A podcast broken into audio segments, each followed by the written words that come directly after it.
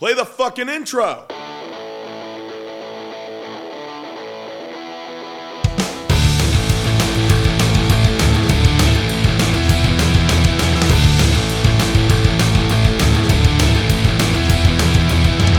This is Dustin, And this is Eric. and this is SLC Punkcast. Thank you for joining us for episode 340. 340. Yes. Feels like a feels like an accomplishment.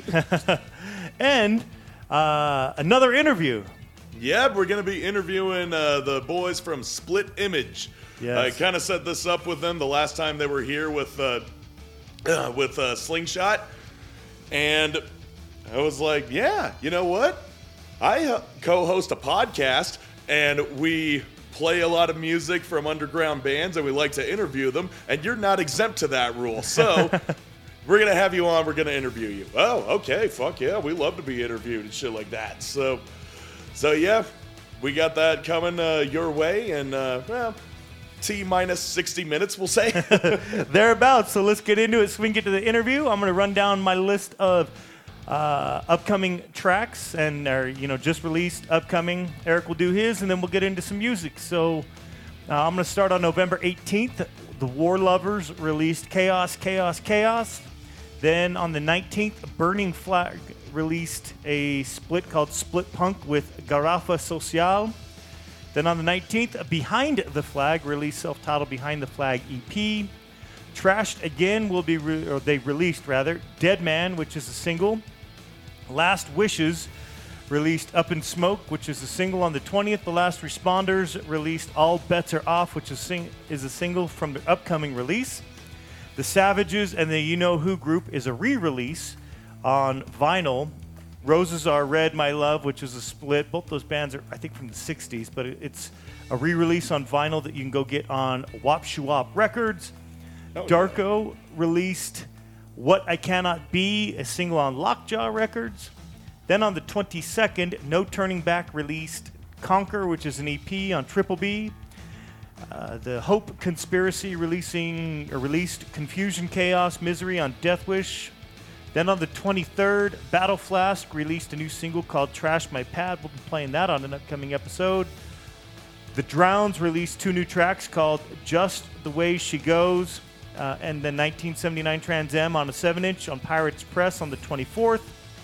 Got a few releases on the 24th as well. Uh, Jody Faster and Corrupt Vision releasing a split 7 inch on TNS Records. Mad Caddies putting out a new single called Palm Trees and Pines.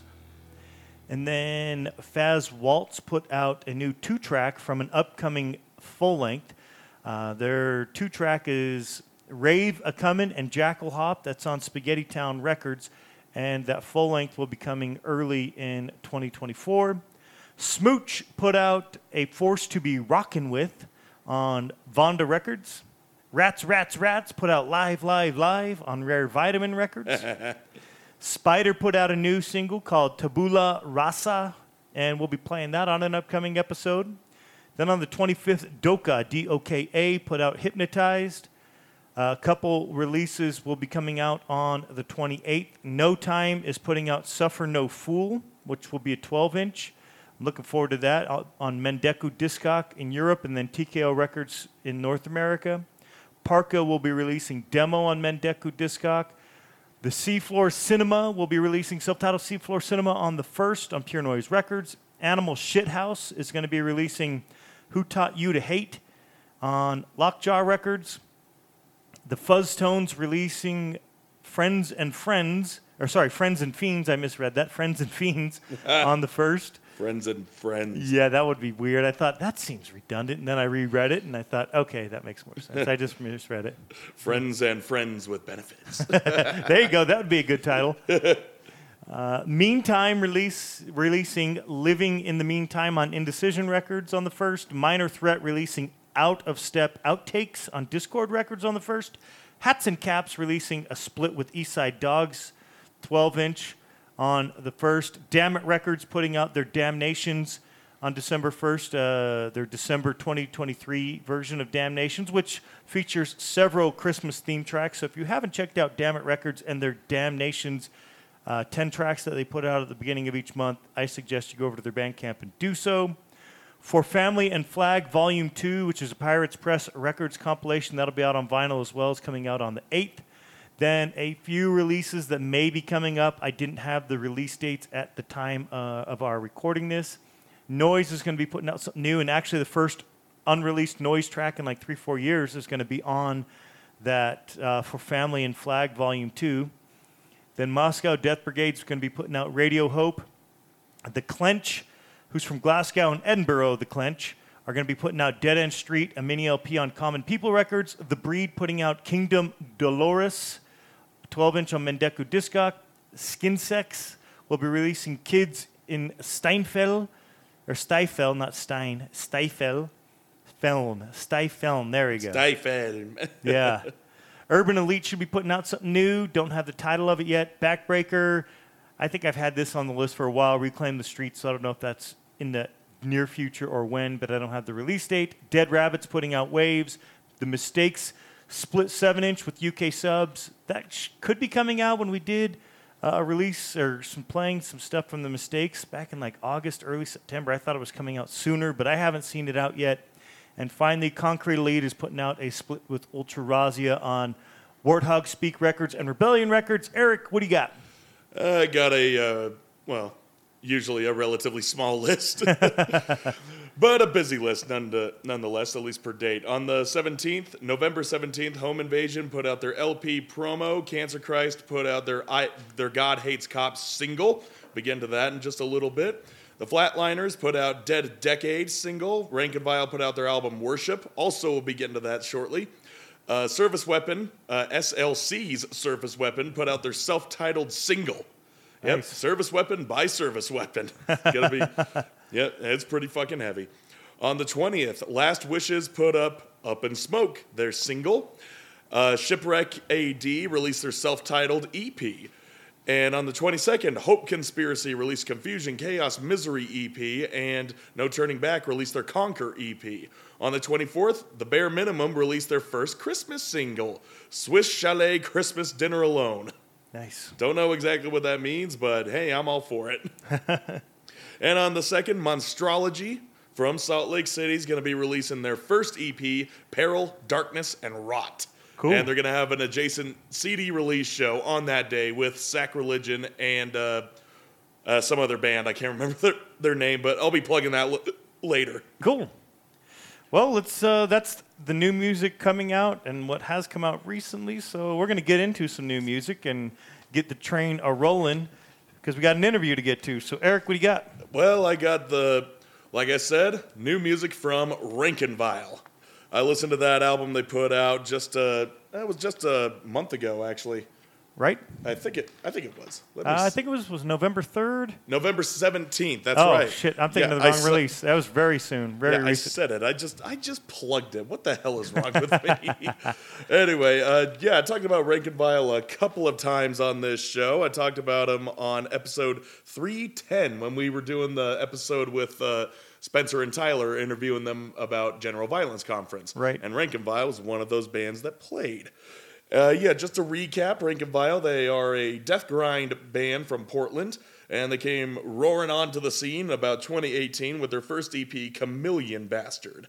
And they really became a force to be reckoned with in 2019 after their full length redistribution of the flesh, which I plugged on this show before and I talked about uh, pretty extensively in that episode. But, but yeah, I digress. So yeah, death grind, kind of power violence, a little bit leaning a bit more on the death metal side of things, particularly in the style of obituary, death metal for hardcore kids. It's become quite a thing now. in the wake of uh, in the wake of bands like uh, Gatecreeper and Frozen Soul, Creeping Death, the likes of those guys, they've been they've been doing a great job at blurring the line. It's pretty awesome. Cool. Anyway, they got a yeah, they got a new album that came out, Worship, and and yeah, it's been doing pretty good after releasing their singles Church State on t- on the 13th of October and and that's the song that opens the record. So that's pretty cool. And then their single Destitution, which came out on the 27th. Basically, this album, it's about what you expect from Rank and Vile. It's chock full of crust, grind, thrash, and death metal and hardcore. And kind of on point for these folks, it teeters, it teeters the fulcrum that balances metal and punk. Songs like Worship and Communion lean more into metal territory, uh, territory whereas Destitution and the cheekily titled Lobotomobile are, str- are straight hardcore songs. That's awesome. Yeah, that song is that song is great. I'll be talking about that a little bit. Uh, and ins- there's an instrumental interlude in there called Hexed, and it has low-tuned symphonic sounds that could uh, that would easily sound at home in an old school industrial record. Yeah, you didn't get that on the last album. That's cool. and if you expect a band like Rank and Vile to include a to include an instrumental track in there, you'd probably think it's just uh, some weird uh, some weird like grinding noises and like maybe something that sounds like it's coming from an inferno or something. Maybe some screaming souls or something. but no, this just sounds like a, a Killing Jokes uh, uh, pianist took over. so, so that's pretty cool. Anyway, lyrically, they run a gamut between like uh, secular inadequacies, like com- in communion and worship, uh, social causes, and critiques on the opposing side and songs like Torchbearer and Splatter, mostly uh, relating to police violence, especially those aimed towards the uh, marginalized people and criticizing the Blue, Flies Ma- Blue Lives Matter flag wavers. So that's pretty cool. How, and also how faith is used as a means for monetary gain and sovereign status, like Trigger and bishops, and self-proclaimed philanthropists using their good deeds to solely to inflate their ego, like in the aforementioned Lobotomobile and Church State. And then you have songs that are just a straight up gore fest, like Flayed. It's about ripping people's skin off of their bodies. so yeah, they, they know how to appease the death metal crowd in that sense. But the one that stands out the most to me, both musically and lyrically, is Destitution. Not only does it hit all the sweet spots from all their musical influences, from blast beats to breakdowns, uh, but the lyrics are interwoven with such precision and profoundness that it reads like a short story. Let me pull up, I'm gonna pull up those lyrics really quick. What the fuck happened? exclaimed a barbed, a barbered, bearded white man. Downtown has gone to destitution, he says, while a shattered soul echoes calls for help by his favorite pub as the cold concrete caves offer measly shelter to hold them up. Spare a dollar? I just need a little bit to get by. We react with disgust and dismay to fevered chills and quiet cries. And those are just the first two lines in the verses. It reads more like a, a like something you hear in a slam in a poetry slam, you know, or it's just like a uh, it's just like a short story that you hear from the most uh, uh, from the most hoity-toity bastard in your creative writing class at a community college, which I've had. Anyway, but I love how the visual checkpoints give you an image to relate with the song, and it leads up to the primitive aspects that we're all here for the city leveling breakdown and the simple chant of they can't fucking win. Just enticing everyone to jump up and steal the mic. So yeah with uh, all the fucking uh, death metal intrigue that uh, just uh, fuels this band in, j- as a whole this one is the most hardcore on that record. Uh, everything else is otherwise pretty uh, pretty metal. But this one like I said, it's the standout because it hits all the sweet spots. So if you don't, if you want to hear for yourself, well, three, two, one. All I've seen is drug deals go down, orgies.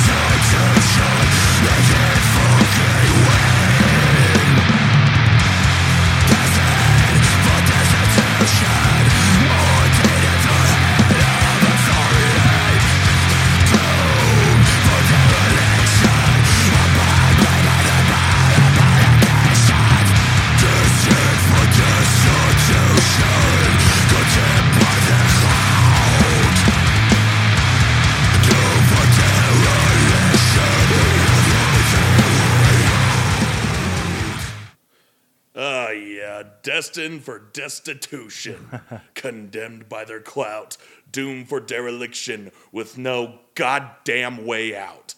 Oh man, I love this band. yeah, quickly becoming one of my favorites in uh, whether you say power violence or sludge or death metal or you know, whatever. They hit, like I said, they've been hitting all those sweet spots. They're kind of existing in that same realm as bands like. Uh, uh, like Armed for Apocalypse. You can tell there's a lot of hardcore influence in there, but are they a hardcore band first or a sludge band first? It's kind of hard to tell the difference. And uh, honestly, man, that's the way that I like it. So that's why they're here. I recognize the hardcore moments in their uh, uh, in all of their songs. This just happened to be the one that was the most. so nice. that's why it's here. All other songs would have probably ended up in the uh, metal section or the fucking whatever music yeah. section that we have in the at the end of this show. But that part is already occupied. Right. So, so yeah, that's all I got for the new enforced. Uh, uh, oops. speaking of, yeah, speaking alert. of, enforce is gonna be at the end of this, but for rank and vile. yeah, but enforce new album uh, fucking kicks ass as well. So. I haven't really talked about it much in this uh, last uh, few months. But don't worry, I'll have something to say about it later. yeah, but Rank and Vile's new album fucking kicks ass. Definitely on my list. Awesome. I got a couple new ones to share. Uh, the band Creeping Tide, we've played them before. I want to thank Ben for always sharing uh, Creeping Tide stuff when it's coming out. It was released November 10th. I know Ben shared it back, I think, even before the track came out. But again, uh, trying to get caught up. We have several stuff to get to. You've heard me say this on every episode we've done since we've been resuming. There's a lot. I was even going through stuff today to try to plan it out, and we pretty much will have stuff going on this or Punkanoid Worldwide through December, and that's not counting anything that gets shared with us in December. So mm. we're going to get there. Uh, Lifeblood is the single that came out on November 10th. Creeping Tide is out of Sheffield in the UK. Let's get to that track. Again, Ben, thank you. Here's Lifeblood.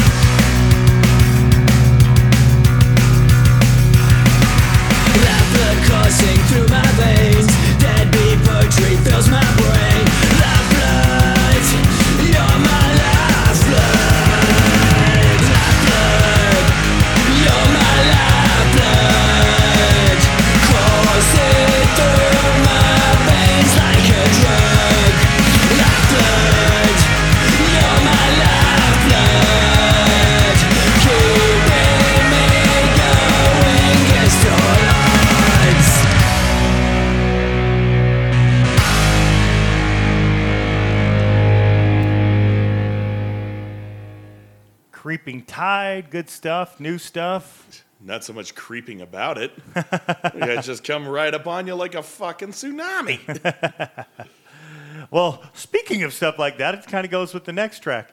But uh, real quick, again, thank you, Ben. Uh, go check out that new Creeping Tide. It did come out November 10th, so not too long ago. Uh, we do have uh, a new track, n- uh, one more new track. Well, we have a couple new tracks because Eric's is also a newer one that he's going to get to here in just a second. So yeah. uh, we are going to get to a new track now shared to us, not by the band, which is Amusement, and they're also from Portland. Eric just played a band from Portland.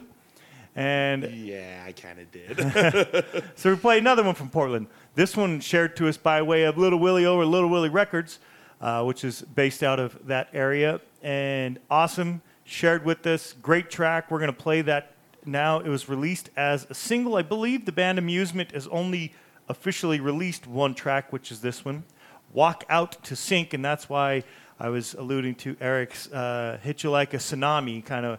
I guess you don't necessarily walk out to it, but yeah, either way, you're getting or stay in up. place. stay stagnant and sink. Yes. Hey, that's a triple S, SSS. Stay stagnant and sink. Right. That, that's, That's going to ex- be an album or a, a track on one of Eric's upcoming releases. It probably would. That is actually a very profound statement. Triple S. Stay stagnant and stink. Sink. And then you sink and stink. There you go. Make it a foursome there. We'll see. All right, let's get to that track. Thank you again, Little Willie. This is Amusement. Track again is called Walk Out to Sink.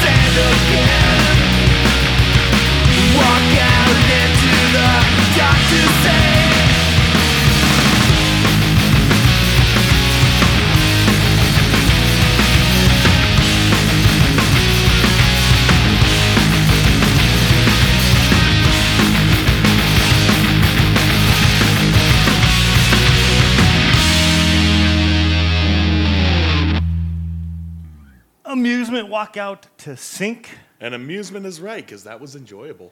Was good stuff. Thank you to Little Willie. They're up there playing shows. If you look at uh, bands doing shows uh, up there in Portland, you'll get to see amusement. I, I, I noticed that. I can't remember if they're going to be on my list, but we'll get there when we mention the live shows. But I forgot to mention that release date was November 10th. So just a couple weeks back, uh, that that came out. And again, I believe that's the only release that they have at least recorded. But obviously, if they're playing shows, they have more than one song. well, good. So I hope so.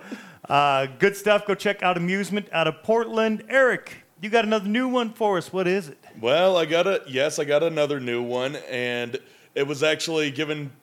I'm actually plugging it by request of Cancer Christ themselves. I know I just talked about Cancer Christ just a couple of episodes ago, back in uh, uh, 310 or uh, not 310. That was my first time talking about him again with Rank and Vile on the GVC interview episode. Right. But no, 338 was when I talked about him last with their Bring Back the Guillotine single, and I spoke nothing but praises for that song. I love that song. It's fucking great. But Anthony messaged me uh, from the Cancer Christ band page on Instagram saying, "Hey, you mind plugging this one?" And he sends me the single of "God Hates Cops." I'm like, uh, "Well, I just uh, plugged you, but sure, I, I got it." Give the old uh, thumbs up. Only I didn't hit the microphone when I when I did it that time, but but yeah, for in case you don't remember from two episodes ago, or if you're a first time listener, uh, Cancer Christ, a grindcore band from uh, Los Angeles, on the same scale as bands like uh, Pig Destroyer. That's probably the best comparison I can give. And and yeah, as the lore goes, it was uh, An- the lead singer Anthony was uh, uh, was basically brought up in the good church of uh, Jesus Christ, and he found and he went meandering around in the church basement and found five anthropomorphic reptilian humans chained up and bound into shackles and everything, and he was like. I gotta set them free. So he released them and they became his uh, new disciples, and he decided to find his own religion. He founded the Church of Cancer Christ. Nice. So now he tours the world spreading the gospel with him and his merry band of, uh, uh, his backing band of all these reptilian humanoids that he calls Snake Boys. Snake Boys. Snake Boys. And I gotta tell you, it's one of the best live shows you'll ever see. Awesome. They bring out a fucking flamethrower, dude. a fucking flamethrower. I digress. That is cool. I digress. They're quite a sight to behold. I've seen them twice now, and both times have been fucking amazing. Can't wait to see you guys again. Because I know they'll be touring again because they got an album coming out in January. Right. And this is yet another single promoting that record. And got. How does it uh, compare in the terms of uh, Bring Back the Guillotine? Whereas Guillotine was a bit more thrashy, God Hates Cops feel more hardcore uh, than grindcore anyway. And I mean, the title just is written to have everyone chant in unison God hates cops! God hates cops! And they do do that in this song. And the riffs and overall rhythm isn't relying on just blast beats and you know the typical sounds that you hear with grindcore, but more like a sort of mid-tempo and has a has a bit of a breakdown in the middle. Not a full-on fucking slammy chug fest, but it is a overall it's a pretty decent contender to uh, to bring back the guillotine. Though I personally think guillotine is better, but but yeah, if you want to know why. I refer you back to episode 338, but for 340, God Hates Cops, fucking kick ass. It's a little bit shorter, but it's grindcore. What do you expect? so yeah, here we are, one of the latest from Cancer Christ. God hates fucking cops. Do you like cops? I fucking hate cops. God hates cops too.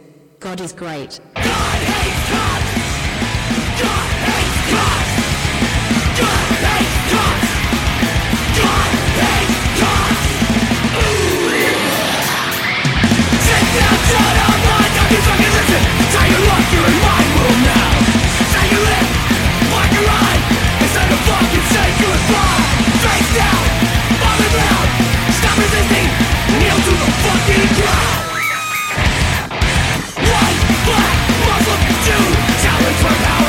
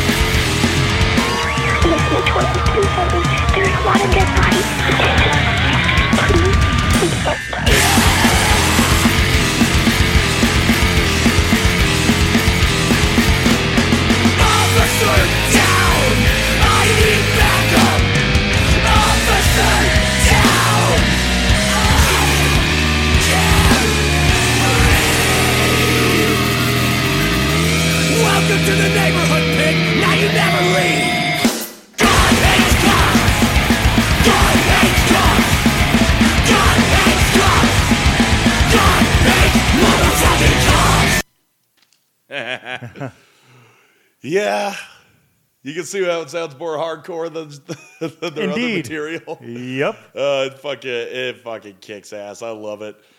Uh, just officer down. I can't breathe. Welcome to the neighborhood, pig. You'll never leave. uh, so yeah, Cancer Christ. Uh, yeah, it was. Yeah, a very short amount of time between the times uh, uh, between plugs. I like to put a fair amount of distance between uh, the bands I talk about on these on this show, but you know, the Lord requested that I do this, so I must I must abide by His demands. Right. So yes, praise unto me, Cancer Christ. In your name we pray. oh God. Anyway, that's uh, latest from Cancer Christ. Uh, next time I'll be talking about them is probably in January because I'm sure that that album is going to kick ass. Judging by the singles that have been released, yeah, I expect nothing less. right. Oh Lord, please don't fail me. All right, so so yep, new Cancer Christ. What else do you have that's uh, well not new, but probably going to be new to some people listening? Yes, new to some people. The band is Sidewalk Celebrity, and the name is typically stylized with the S in Sidewalk as a dollar sign and the C in Celebrity as the cents sign. Yeah. At least for American uh, money there, for anybody that's curious. The band is from Kansas City, Missouri. Played them once before. Thought I'd played them more. Definitely should have been playing this band more. I like this band. They released their album "Put Your Pants On" and "Dookie" on June 2nd of 2018. And for any of you that don't know, I mean that's a great combination of two other album titles from two other bands from the 90s. I mean the bands are still playing, but those albums came out in the 90s. Yeah, put your pants on. what came first? right? But uh, great album there, and looking forward to playing something again from them. I'll definitely be playing something from them on Punkanoid Worldwide as we are wrapping up.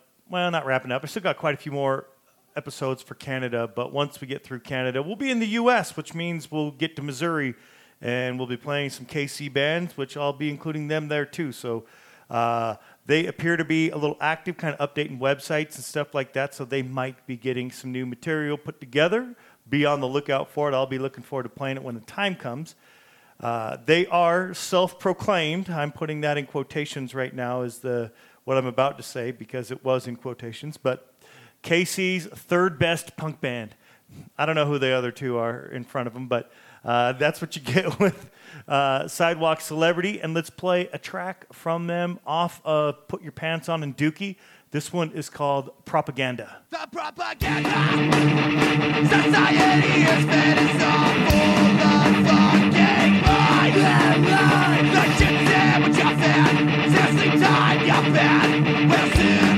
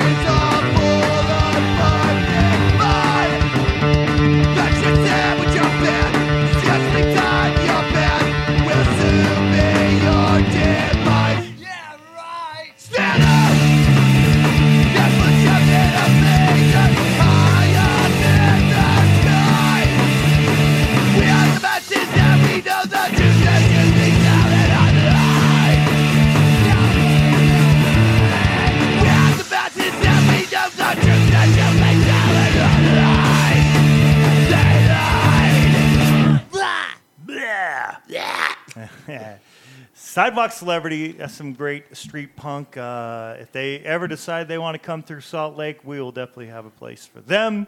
As Kansas City's not terribly far. I mean, it's not close, but it's not terribly far. Yeah, it's just like uh, uh, two states away. Maybe something like that. Maybe a couple more. yeah, because when you go through uh, yeah, Kansas City, Missouri, you're going from Missouri, then, I mean, it's right on the border of Missouri and Kansas. So then you go through Kansas. Then from there, you had to go through Colorado, then Utah. So yeah, not terribly far. Yeah. You got it. Yeah, you stop by in Kansas, play a fucking show in uh, I don't know Topeka or Wichita or wherever, Right. and then yeah, then you uh, come through up to uh, Colorado. It's either Grand Junction or Denver or whatever, and then boom, you're up here in Utah. There, I just gave you a fucking uh, tour itinerary, sidewalk celebrity. Yeah, I hope they come out uh, at some point. Cool stuff. That again, propaganda. Put your pants on, and Dookie is that name of that release. Uh, great stuff. Put your pants on and Dookie. Yes. Yeah, but uh, it- does it have to be in that order? Yeah, I know, right? I, I'd rather do it the other way too. Ah, so let it be written. so let it be written. So let it be punk. Right.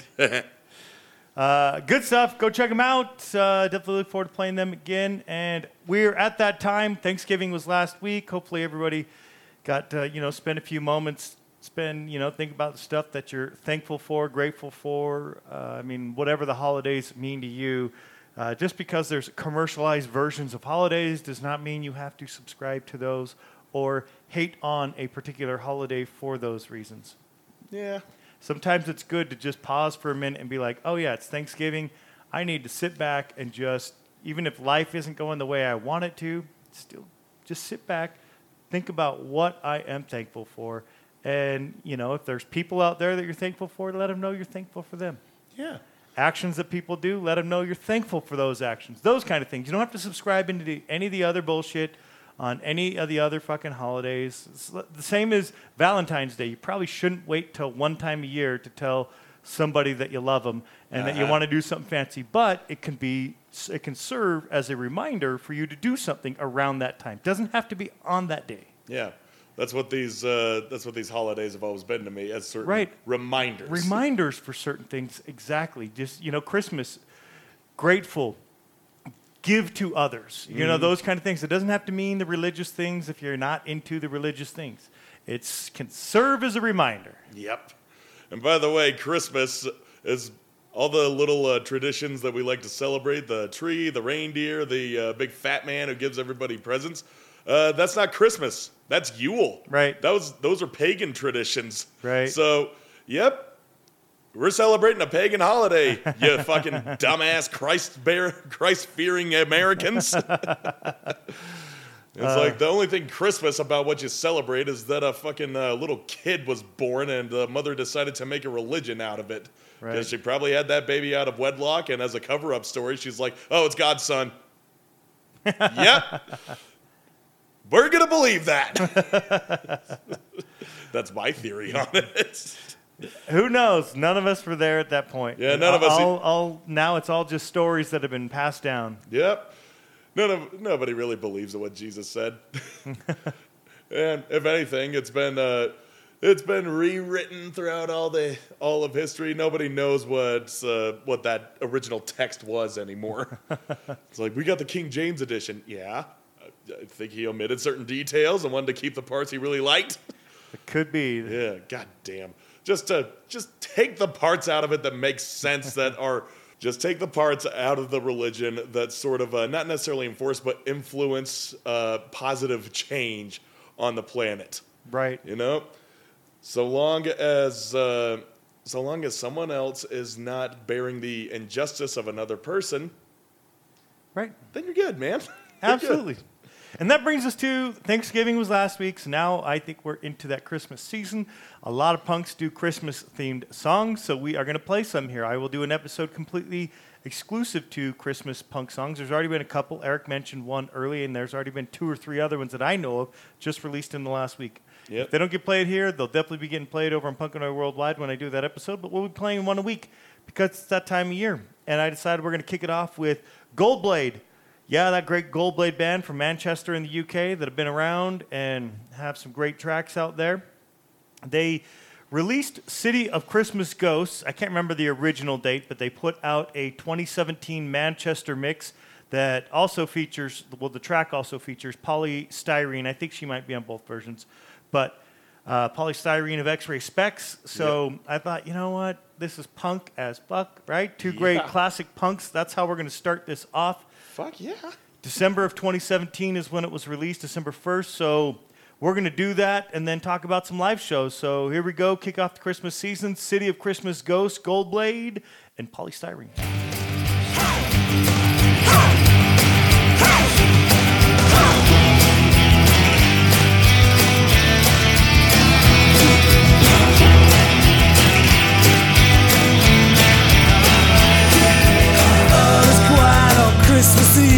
God is in the house. Last big snow falling on and neon lit reality. Running billboards advertising nothing. Raising toast to the ghosts and the friends we lost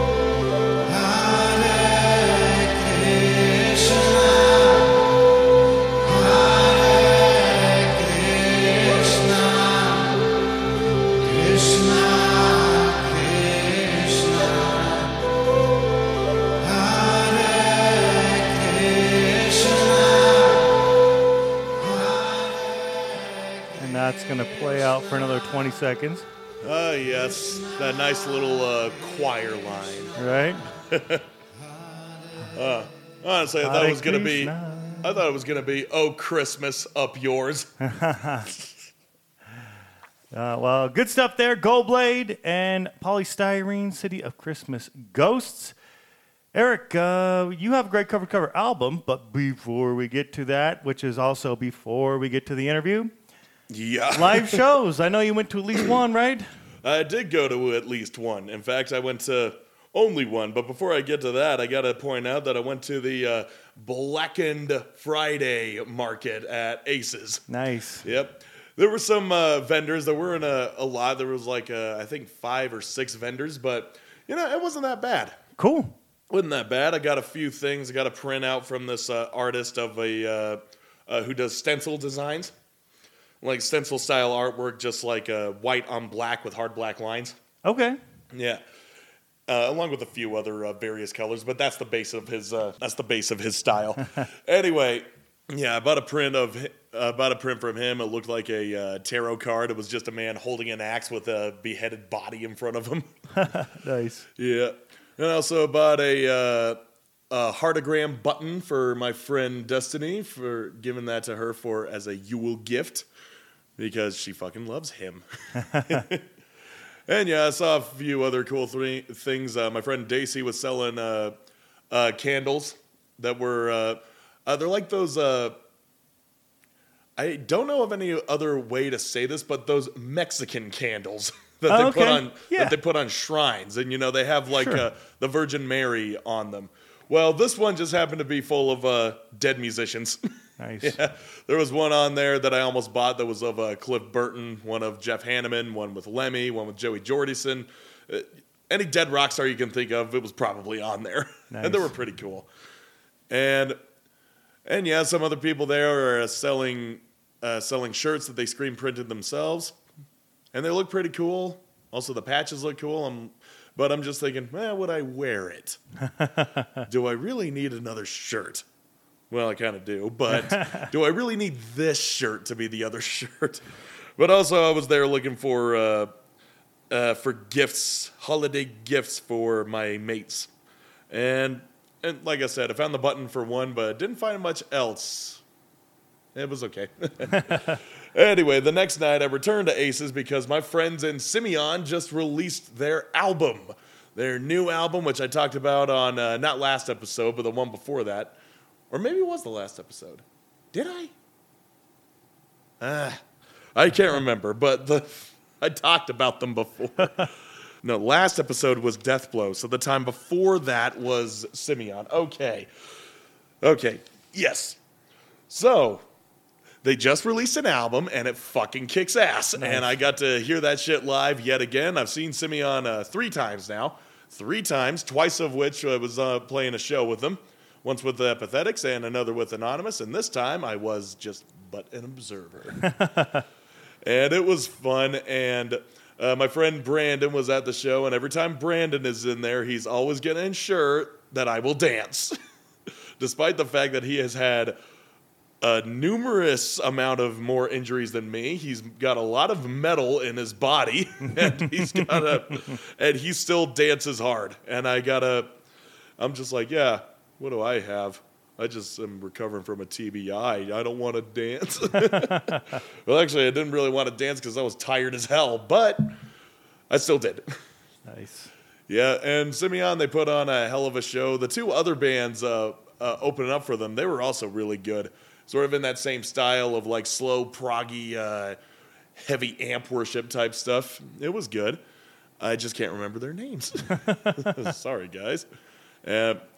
Uh, yeah, threw some money down to get some uh, Simeon stickers and finding a nice home for all of them. but it was a good it was a good show. I honestly forgot that it was happening because I knew that I knew that they had one originally scheduled uh, just a uh, just a few weeks ago. Um, but their guitarist Chris caught the COVID, and I was going to be missing that show anyway because that was the same night I went into Amigo the Devil that I snuck into the, that show. so it kind of worked out in uh, our favor, and also it was on a Thursday. This time it happened to be on a Saturday, so it worked out for everybody. That's Like, good. Everyone's coming out. Everyone wants to have a good time, kick back some beers, and just uh, bang their fucking heads. And I did all of that, and it was awesome.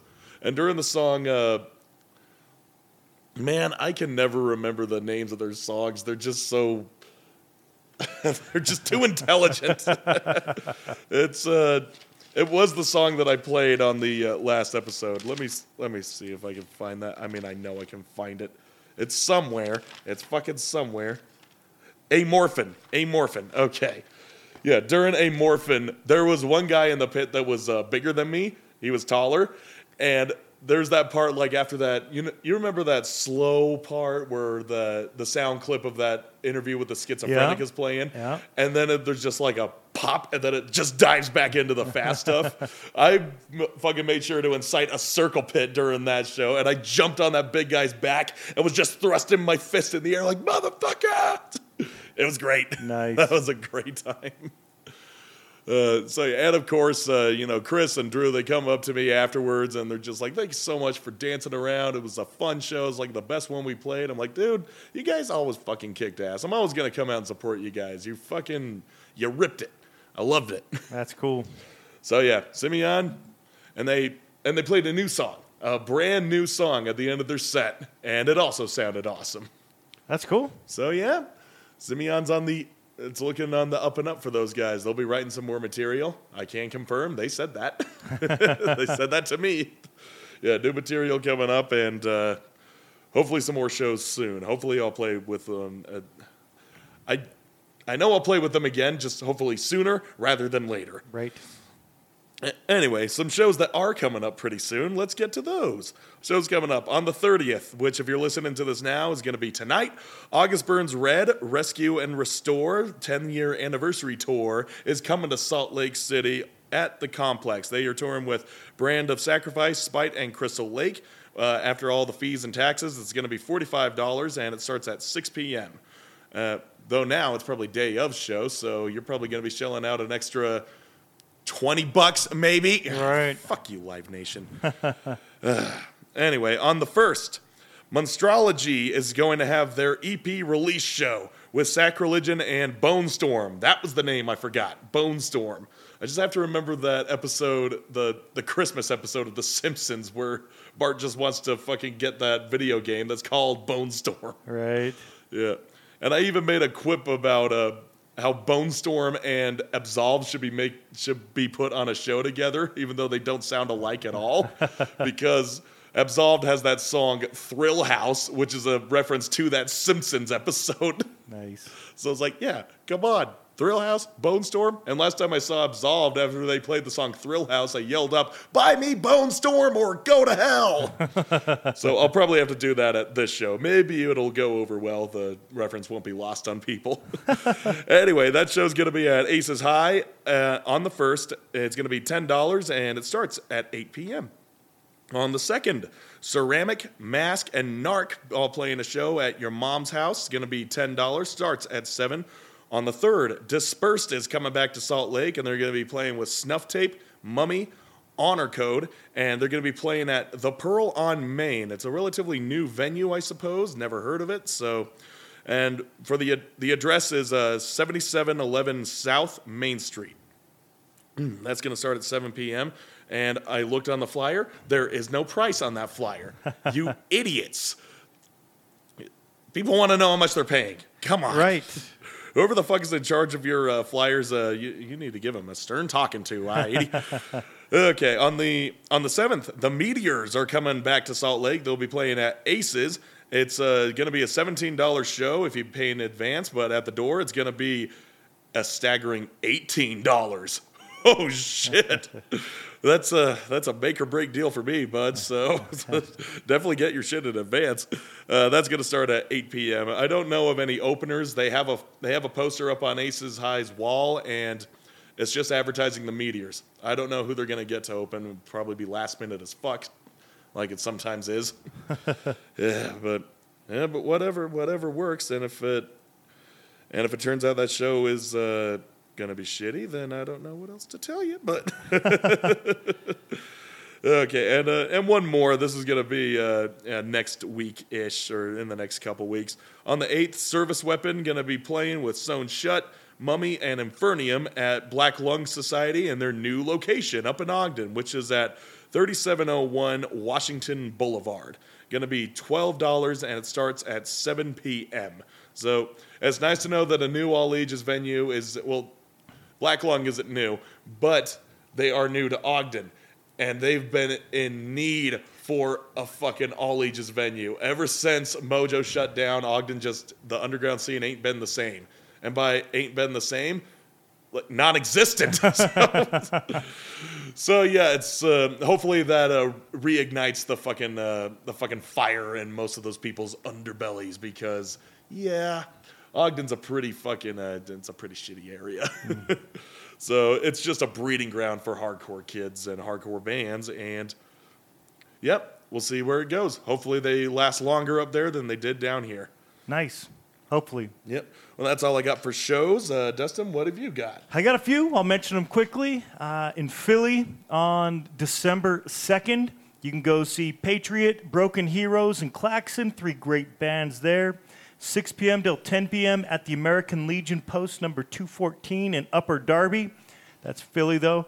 Uh, obviously, go follow any of those bands. Check them out if you want more details. It's $12 in advance, $15 at the door. Uh, great stuff there. So get to the next one. Uh, you can go to, I believe this one, I want to say, is in Seattle. Let's see, Darren's Tavern. Oh, there's two shows here. Uh, one in, let's go with December 2nd.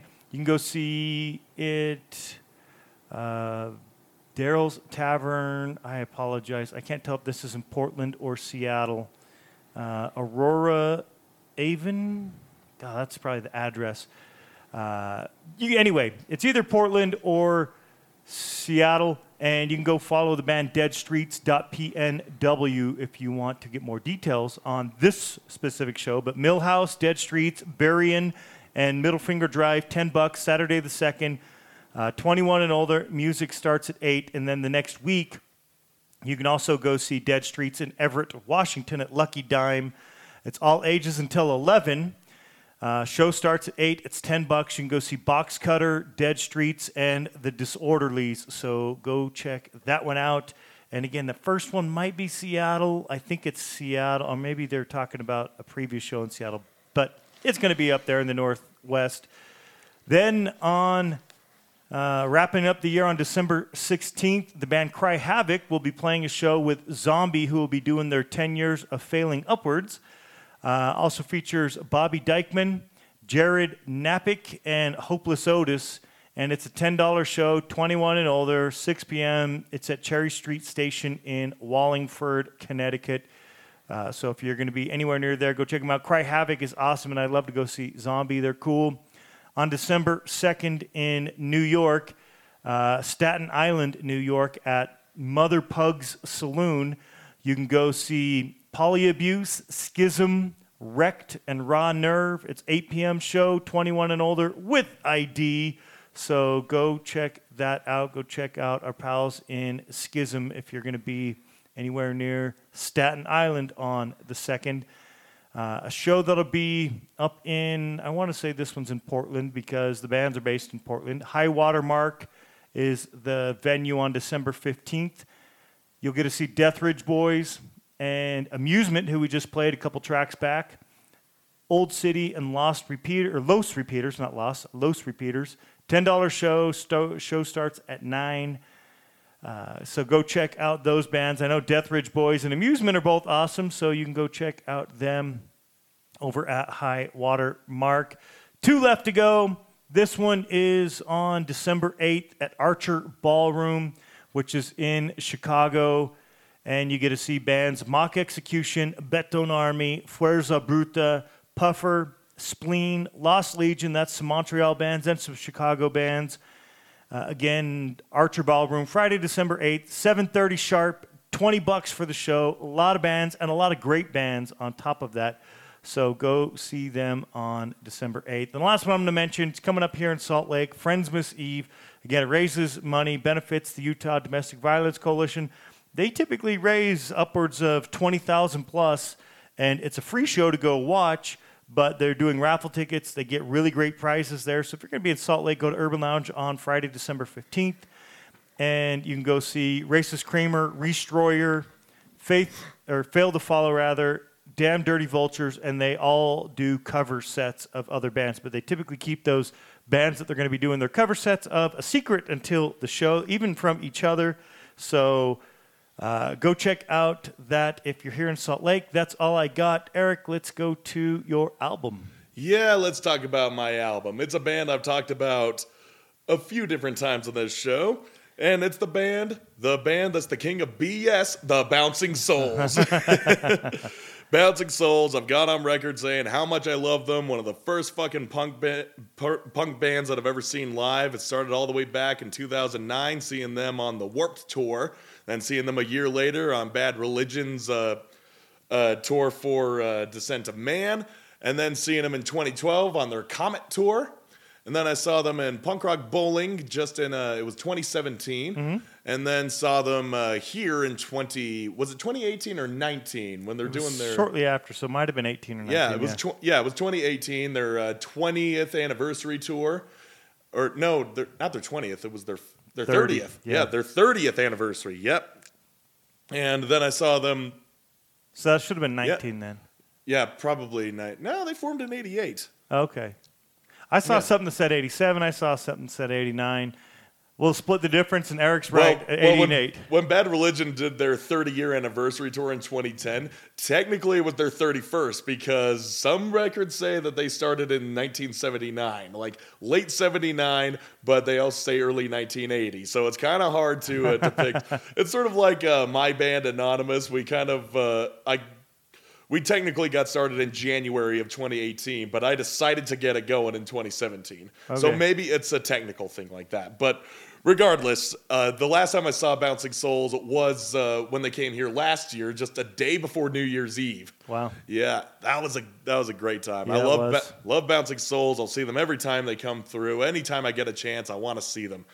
And so yeah, if you don't remember, I talked about them on back in 2020 on episode 154, uh, playing my f- songs from my favorite album, Hopeless Romantic. And then I talked about them again on episode 258, playing songs from my other favorite album, Anchors Away. And then I talked about them on just recently on episode 308 uh, for their uh, for the self-titled uh, single from their album 10 Stories High. And Okay, yeah, that was the song I was talking about. and now I'm talking about my third favorite album by them, How I Spent My Summer Vacation. Oh, God, I love this record.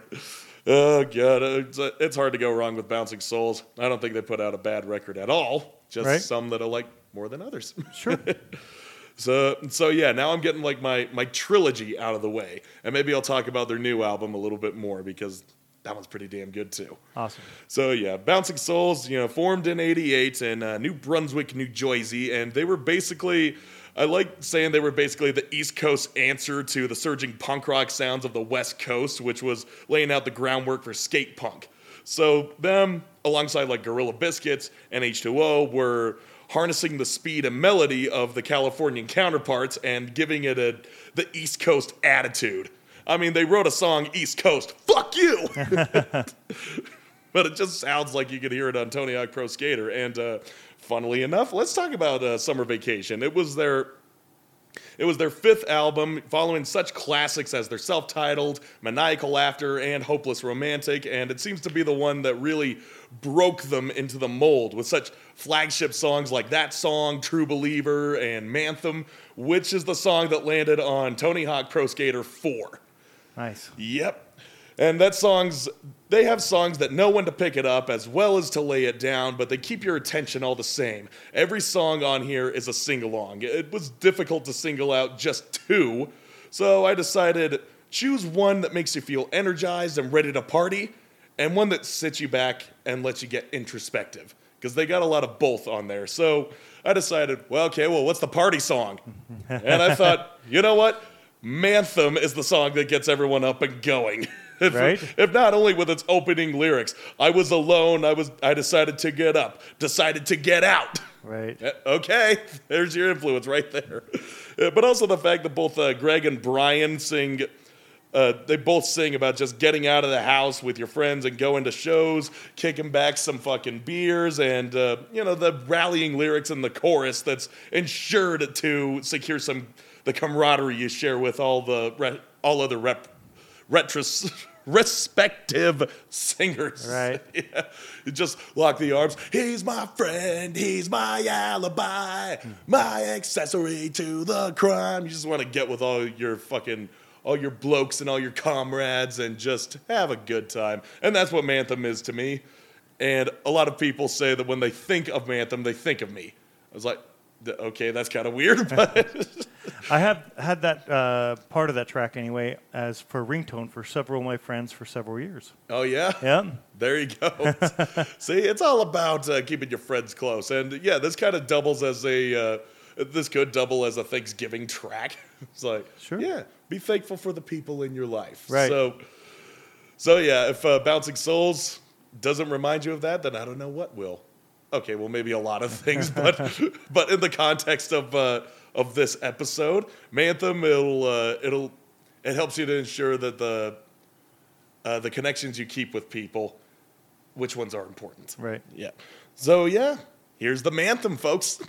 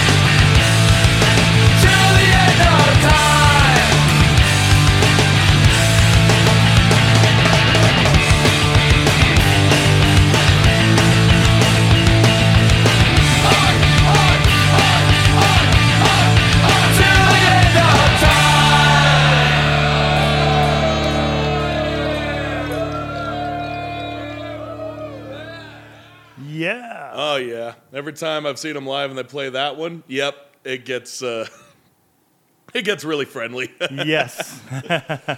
Uh, yeah. So yeah, that is uh, that is the song that you just want to sing with all your friends, if not just for those uh, those repetitive oi chants Right. that go in. Of course, this is going to bring you closer together. Anyway, uh, move. That song is good, but moving on from there, I had to get in and play my favorite Bouncing Souls song. Like, yeah, this is the one I knew was gonna go on. It was like, yep, I'm gonna talk about the Bouncing Souls album. This song is on there. I know it's gonna be, and it's the closer of this album. It is Gone. Last time I talked about a song called Gone, it was by Disembodied, and it was a relatively downer of a fucking song. Definitely a different song there. Yeah, definitely like uh, talking about uh, isolation and just thinking that you're not worth anybody's time. Whereas uh, Gone by Bouncing Souls is a bit more uplifting, kind of uh, kind of uh, making you face harsh truths. It's like a yeah, and that's why I, I got a personal connection with this song. Aside from the fact that it's a great song, it's fucking amazing, but the lyrics struck such a fucking chord with me and it is in relation. Uh, yeah, the song is kind of on here, uh, not only as yeah, it could be a fucking Thanksgiving song, but uh, but also I want to give a shout out to a friend of mine whose uh, birthday will be coming up in not next week, but uh, the week after, the next Saturday. It'll be the the I mean the Saturday after next, the Eighth. 9th of December. Oh, ninth. Okay, yeah, Yeah. yeah, yeah. Yeah, or maybe it is Sunday, but it. I remember the actual date, just not the day. So this is kind of an early uh, sort of uh, birthday card, or I guess.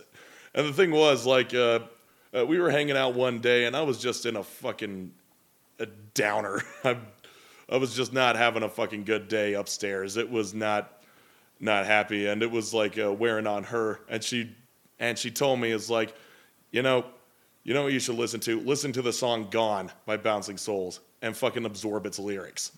So I fucking did that, and yeah, it's a it's the pick me up that I need. It's the song that reminds me of how much uh, music is such a pick me up in my life, and that I always play this song to uh, reignite the serotonin in my brain Nice.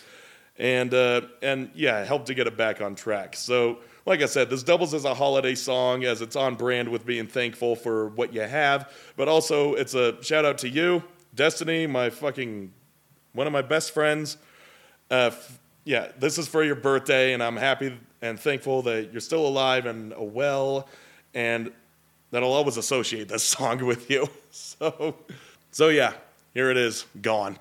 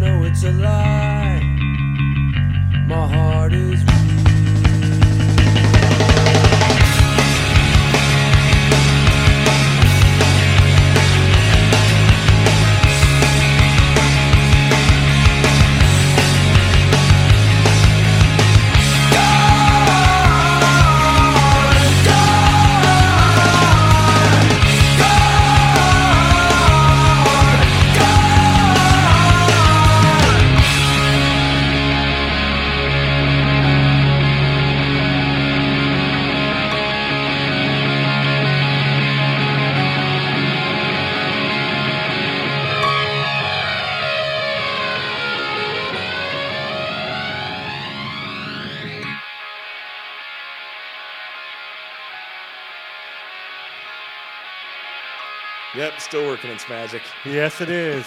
Yeah, I'll always fucking love that song. It will stay probably my favorite Bouncing Soul song until until I'm gone. and maybe a little bit after that. but, uh, but yeah, that song, like the lyrics, uh, they resonate with me to a fucking T.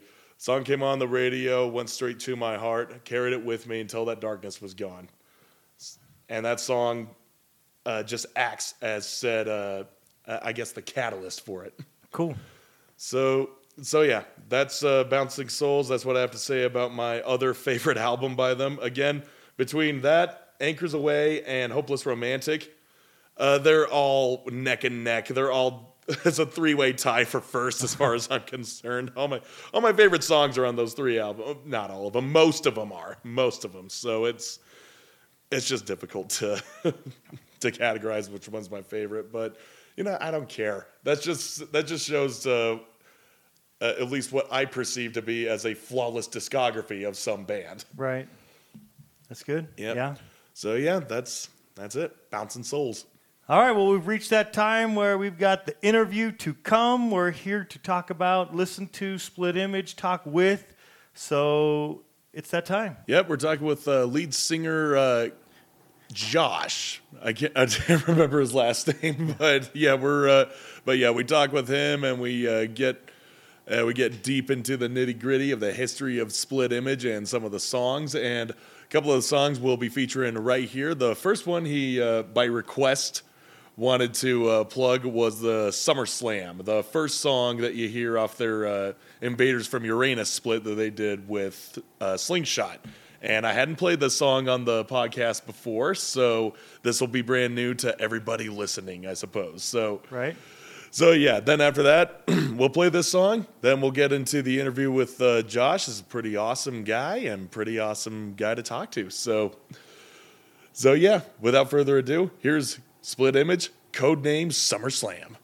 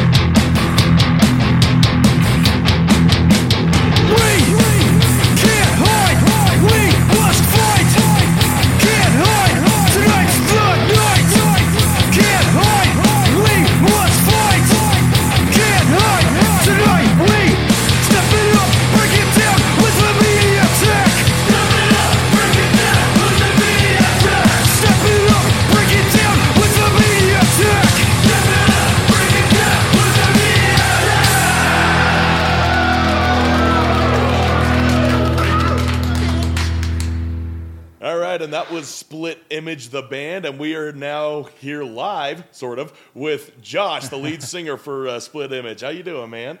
Dude, great, man. Happy to be here. Yeah, we're happy to have you. I've been playing you for uh, uh, for some time on this show. Like, uh, I think the first time I talked about you guys was when you did your EP, "Torrent of Illusion," and I actually that actually made my uh, the list of the uh, best EPs released that year. Thank you, man. That means a lot. That was our first, uh, I guess you would say, close to album release. So I appreciate that. Yeah, it is. It's a pretty uh, lengthy EP. It's sort of like those uh, mid records. there is a sort of term for that. It's like it's a little too long to be an EP, but it's too short to be an album. What should we call it? but yeah, that yeah, uh, definitely that medium. yeah. But I mean, Torrent of Illusion was such a fucking killer EP, and uh, and yeah, I mean, I could talk up and down about the music, but what about the band? What is Split Image? I mean, it's just it's just you uh, talking. So uh, give us a sort of a rundown on uh, your guys' history. Like, uh, you guys started back in 2019, I believe. Yeah, 2019. Um, it was original. So Christian and Joey, my uh, drummer and guitar player, were um, I met Christian in high school. So in 2009, I think is when I met Christian, and then I met Joey, and he was trying to start up a band. And so their first band was actually called DVT. Devastation was what they were originally called, and then it became Dark Visions of Terror, and then eventually we ended uh, Dark Visions of Terror because I joined in the last tail end of it as it was ending, and then we started up Split Image as a fresh thing, and it was basically a continuation of that sound. And so Christian was always on drums, Joey was on guitar, and then at that time in the past there was a different vocalist, and so uh, I decided, well, in 2019, why not try out music? And the only experience I had with music was we did a cover with DVT in 2013 and we did about four shows and it was an SOD cover. So we did Sergeant D and that was the only taste of music I've ever done. and so I figured, okay, well, why not get my hands dirty? Let's try it out and see how I sound because it's been a long time since we tried music. So we did some demo recordings for four songs that were on Torrent of Illusion. Or sorry, the first two that we started out was uh, Blank Shot, and then the other one was Sulfur Pits. And so those were planned to be DVT releases that we ended up turning into split image releases. And so those were the first two songs that we tried out and we went through with it after. So Joey was on guitar, Christian was on drums, and at that other time we had a different uh, guitar player and we used a uh, backing track for bass.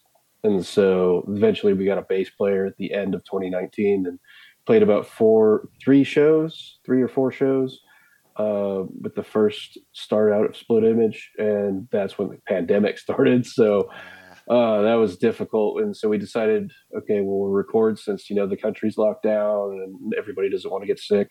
And so our last show was in March and we had played that with our friend Psychomantis.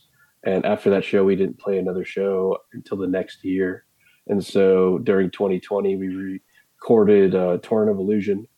And uh, it was originally supposed to be eight songs, but only six ended up coming out of that. So uh, we saved those other two songs. That one of them is Death Awaits, that our newest release that was planned for Torrent. So we decided to release it later and do it the way that we wanted to do it. And um, yeah, Split Image is basically right now me, Christian, and Joey. We're happy to do it. We're on the hunt for a bass player, but uh, right now the backing tracks do as well. You know, so as you discovered.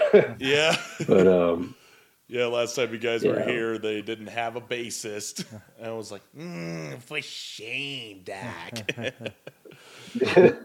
Yeah, we were just kind of making it work until Yeah. we get find the right person. So Well, fortunately, we got to meet you at that show. So yeah, totally.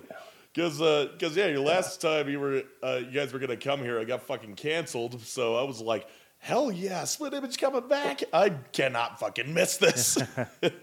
yeah, yeah, I uh, I was pushing Christian because he was like, "Oh, let's go back to Salt Lake." I was like, "Yeah, well, let's go back to Salt Lake," and he's like, "Where should we go?" I'm like, "Let's go back to the Beehive," you know. so I I was telling um I, I was ta- talking to Chris about it. I said I remember watching a while back a documentary, and it was about the owner that made the Beehive, and he wanted it to be half a restaurant and half a venue.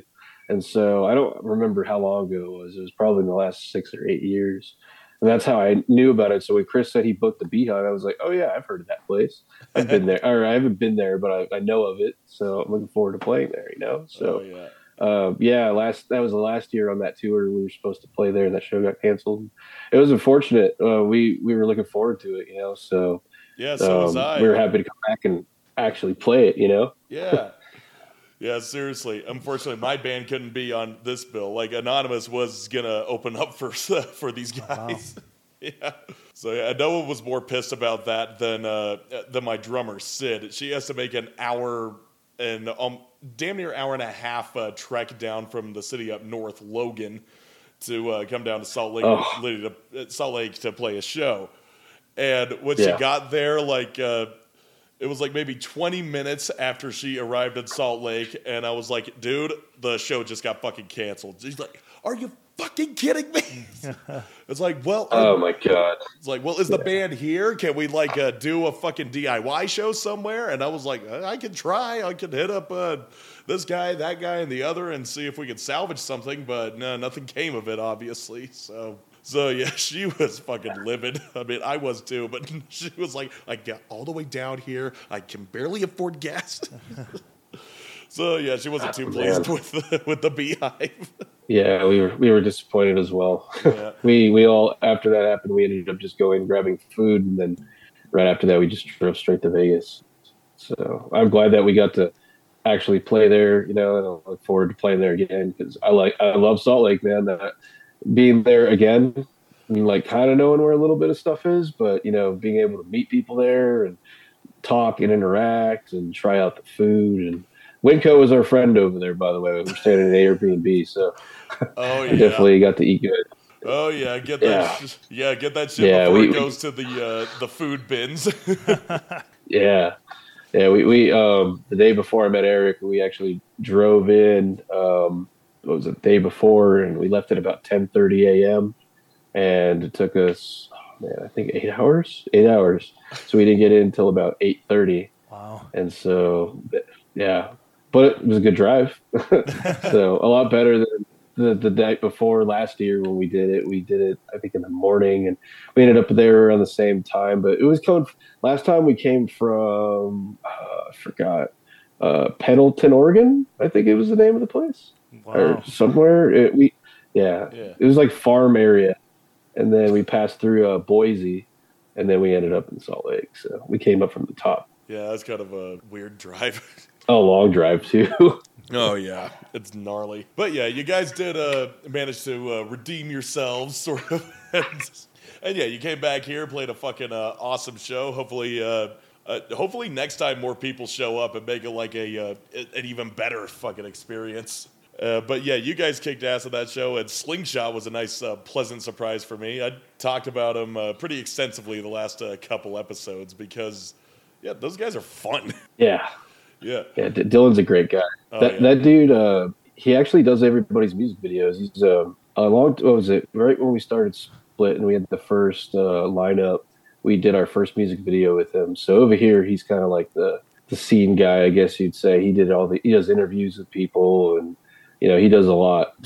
so his band awesome. Slingshot, like you know, we were happy to have them with us on this uh, mini tour. It was actually uh, our second, I guess you would say my second um, mini tour or out because I our last year was my basically my first tour. So uh, before we went to Salt Lake the month prior, or yeah, the beginning of that month in October, uh, we did uh, Fresno. So we went to Central Cali and then came back. So uh, Salt Lake was our third um, mini tour, or our third tour, but basically our second mini tour. So ah, sweet. I was happy to, definitely happy to be back. And then it was funny because those ribbons guys, they're really cool. It- I thought it was funny because um, they played a fest in Washington with a band called Contact. Unfortunately, Contact's not around anymore, but Contact, um, the drummer of Contact, Nick Baum, he let us stay at his house when we were up in Washington. We played with him in Portland, Oregon, and then he ha- had a shack up with him for three days and party with him in Centralia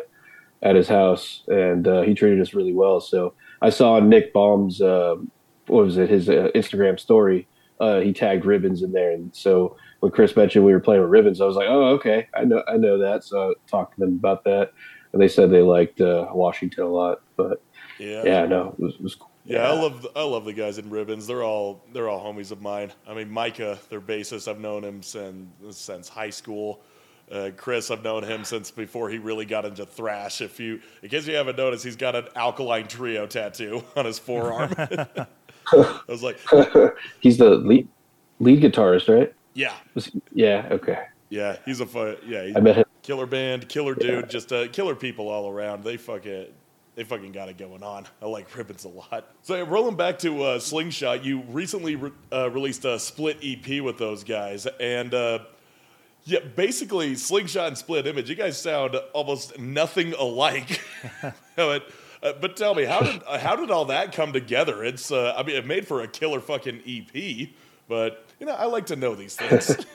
Yeah, absolutely. Um, so Dylan was with us on the last year two week tour that we did, the Psycho Image tour, excuse me, and um, he had mentioned that we we should play some you know some shows with his band Slingshot, and so around that time uh, last year, I started watching their uh, ba- their performances because I never you know listened to his band, and so uh, they started doing a lot more this year.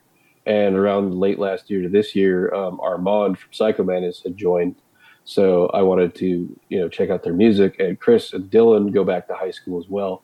Um, Chris, also, for the record, uh, Chris was also a few years uh, under me in terms of class in high school. So Dylan is one of his uh, classmates from the same year. And uh, I didn't know him in high school, but they go back too as well. So um, Dylan and Chris started talking. Why not uh, do a split? And so because we did one with uh, Psychomantis last year, figured why not do that with us and just give a you know a change of flavor when it comes to a split. And so I guess that that's how uh, Invaders from Uranus came about. So um, yeah, and it, and it was cool because we put two uh, new tracks that we wanted to release that we've never put out or played before, and they did the same with theirs. So it was it was pretty nice yeah. um, for and for uh, the last year's release that we did the split with uh, Psychomantis, uh, one of the songs that we had done was a re-release from DVT, and that song's called Cancerous. So for this one, we wanted it to be completely new songs. And this year, when we started uh, re- recording music again, we wanted to do completely new songs and come up with a new set list so we can, uh, you know, update our sound a little more and work around with some new stuff. So uh, I think it was just kind of refreshing just to work with um, Slingshot and have our stuff on the same compilation, you know, split compilation. So, yeah, I thought it was a nice change up. Yeah, we, we look forward to doing more with other bands, but yeah. Yeah, totally. I know it'd be kind of weird uh, to speak on behalf of uh, Chris, but I know that he was featured in a few of uh, a few of the Slingshot songs on those uh, on that split. Yeah, what was his whole uh, yeah what was his whole involvement with that? uh, with the um, with the working. Um, so in the past, um, in DVT a long time ago, Chris used to do. Uh, he used to trade off with the original vocalist for that band DVT. He would switch off with that vocalist, and that guy would jump on the drums, and he would do uh, some vocal parts. And so Chris wanted to, you know, do some frontman stuff, and he figured he'd try it out again. And so when Slingshot was recording their uh, release releases that they've done, uh, they wanted to feature him on it, and so he was definitely open to it. And also um, on the song "Graveyard Junkyard" we did with a few other artists, uh, he also did my part for that because I figured why not have him try it. He had met that the band who came up with the song "Graveyard Junkyard," Kettle Cadaver. Uh, that band actually was the reason that the Temecula scene is where it is. They started out in the '90s, so uh, they were more. Edwin was the singer of that band. Uh, he passed away in 2017, and Edwin was um, influenced by Danzig and a lot of the horror rock um, style. And so the song "Graveyard Junkyard" was a Kettle Cadaver song that was released. I don't think it was properly released off of their release from 1995, the Halloween album, but Chris also featured on that album um, as vocals for Split Image, so he represented it for that. So um, I think he, he also likes doing frontman stuff too. he had experience with it prior to me jumping on as vocalist, so um, it was definitely uh, it was accepted. And I was like, yeah, totally, man, jump on it. And so um, he decided to do that for us for uh, the Graveyard Junkyard. And then uh, he works with Dylan when it came to recording their releases, um, their EP, I think. And uh, with that, uh, they wanted to feature him on it. So, um, yeah, that's where it came off from. It was funny because originally, um, if uh, what was it? Um, forgot her name. Um, Annalise wasn't able to do the drums. He would have jumped on the drums and had me do his parts for the tour. But because she was able to make it, he still stepped up and did the vocals. So, yeah, he's a he's a man who wears many hats. yeah, it takes on That's a for sure. of positions. Because yeah, I saw Yeah. that he was uh, uh, that he did produce the uh, the EP and I guess the and I guess the split as well. So he's so yeah, he's like pretty uh, deeply involved with these guys. But but yeah, now we got some more uh, clarity on that. Yeah, uh, Christian's actually, uh, you know, I don't think the music scene out here would be where it is if it weren't for him. You know, his his uh, company out here, he does low budget productions. That's where he was recording local bands and local acts around um, with that, and he was also organizing shows. So Chris is definitely, well, the music scene out here wouldn't be what it is if it wasn't for him. So, so I definitely got to pay some homage for him to do that. He's been doing it since we were in high school so when when we lost our local venue a long time ago, we used to play this place called the Vault, and it was ran by a guy named Ivan McLean, and he used to have uh, all like the old hardcore punk bands from the '80s come out and play. And at one point, the Adicts played there. He used to get it was pretty much the stop off venue because of the placement of our city. So the freeway was passing through to get from LA to San Diego. And so we used to have a lot of the old hardcore California bands play there. It was awesome. And um, from that, when that venue died, Chris was organizing shows at a place, this bakery called My House in town, and he used to organize the shows there under low budget productions. And so he's been keeping that ever since. But yeah, I got like Dylan, Chris wears many hats, and so does Dylan. So you got to definitely pay respects to, you know, real verse and low budget for that. But yeah, Fuck yeah! yeah, it's a lot. I mean, on that note, how is the scene out there in uh, uh, Murrieta? it's it's slowly booming, man. Um, you know, there. So the way it went was the, it was the vault when I was in high school back in 2011 and I graduated. Uh, the vault I had got involved in the scene uh, in 2010, and so the vault was the place to go. And then there was another venue called um, Vic's Warehouse, and it was only around for like I think a few months, and then it got closed down because they didn't have a music permit, I think, or whatever permits needed to organize shows. And so there was another place called the Dial that was around, and then um, the the Vault basically was a venue that was a music shop. And unfortunately, the owner decided to sell the property. So 2014, I believe it was 2014, 2015, it, it uh, closed down. And the Dial was around for a few years after that. Uh, and then they closed. And basically, we were without a venue in, in town for a long time. And so Hemet was the, the place where Psychomantis is from. They had all the house shows. And they also had a venue at one point, too, called the Wheelhouse that was like a skating rink. And they used to organize all the shows. And then they had the Wheelhouse Bar. And so eventually that place had closed down. And it, Hemet was the only place with concerts going on because, you know, they weren't getting closed down by the police. So, um, you know, basically um, a lot of us are like remnants of that original scene.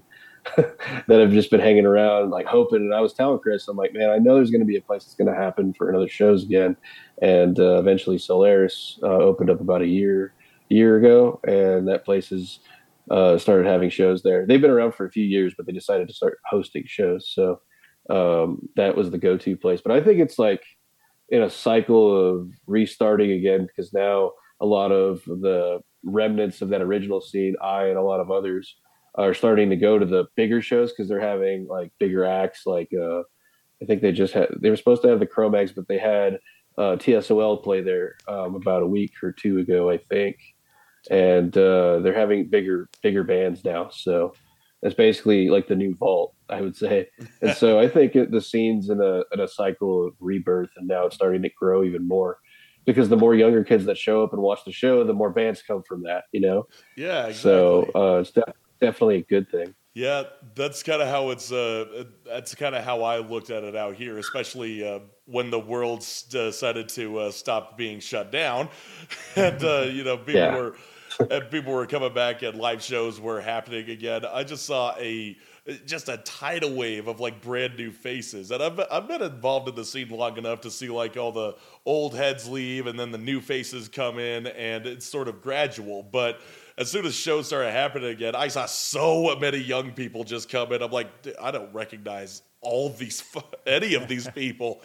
Okay, cool. Hopefully they stick around. And and yeah, a lot of them have. A lot of them started up their own bands and are uh, continuing with them. Uh, but others, they just kind of are like, yeah, we went in, we tried it out, we uh, don't feel like sticking around. Yeah, okay, whatever. Just either come in for two months or you come in for two years, or and as soon as you hit that five year benchmark, then you're kind of in it for life. But sorry. That's right. That's right. It's- I'd like to say I'm one of those too. So that's the cycle. it keeps going though, yeah, and the more that the places are there, the more people keep showing up. You know. yeah. So yeah, that's the Yeah. well, that's the goal, isn't it? just like to have uh, absolutely. Yeah, especially with the young uh, the young crowd that comes in because having played shows uh, post pandemic, I love playing to all ages shows because those kids go nuts. Yeah. And even Yeah. They, they do. and like one of the last shows that I played, I I saw we were playing outdoors. We were playing in like a parking lot, and uh, the crowd was pretty far back. At you know midway through the set, I'm like, "Hey kids, most of you here are half of our age." So no excuses for not moving around. Get up here and fucking move. but it's it's it's fun just to fucking uh, fuck with the crowd like that because if you don't if you don't bully them a little bit, they're not gonna do anything.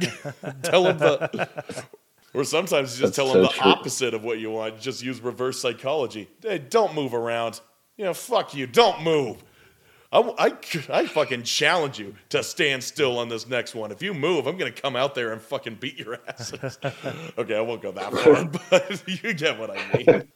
A little bit of hazing awakens the dragon, I think. So I, I could totally agree with you on that. Yeah. We actually, um, we actually, we just played um, this place in San Diego. This this uh, place called Slow Death Productions. We got to shout out Elton. That dude, he's a solid ass guy. That dude.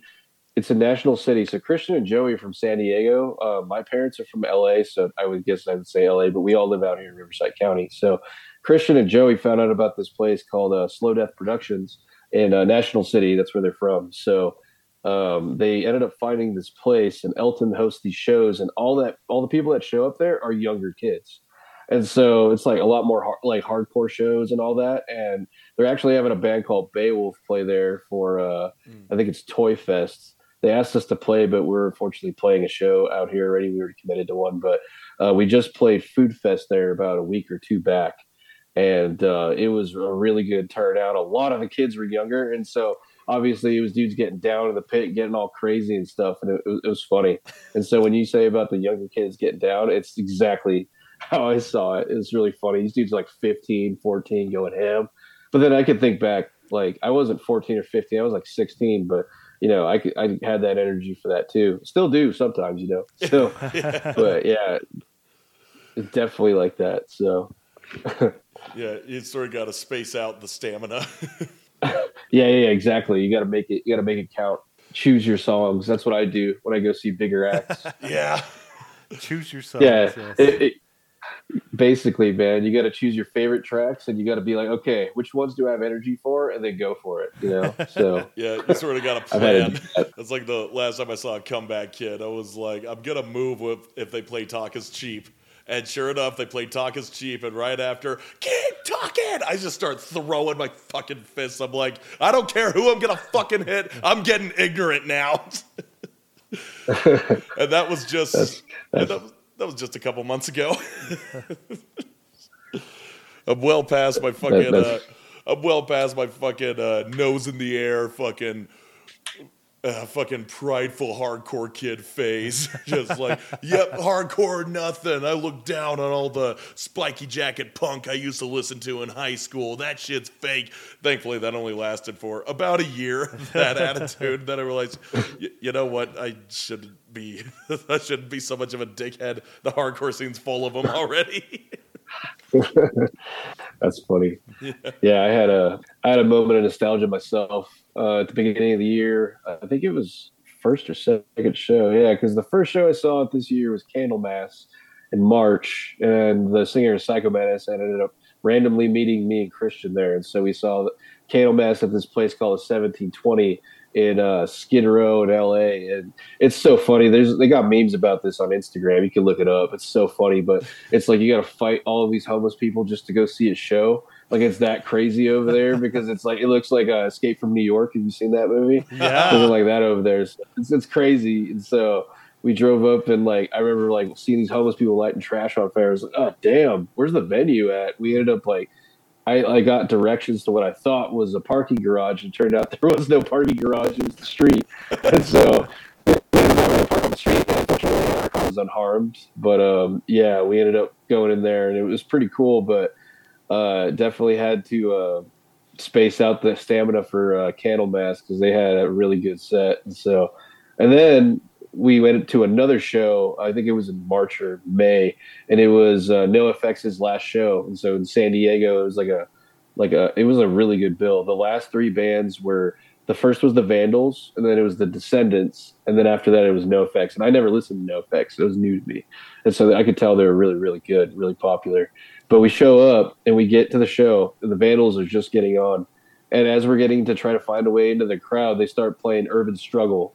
And so I'm like, oh man, we're gonna have to start pitting right as soon as we get here. We got here at the right time, like it was destined to be. And so we ended up going to the pit right when we got there for the Vandals, and it was funny. It was full. Pit was full. It was in downtown San Diego on the uh, the beach. It was not even on the beach. It was just basically uh, it was like a few blocks away from it, and the they had to like close down a couple uh, one of those for nostalgia. So Hell yeah. yeah, I definitely had a blast. Fuck yeah, I know I would have.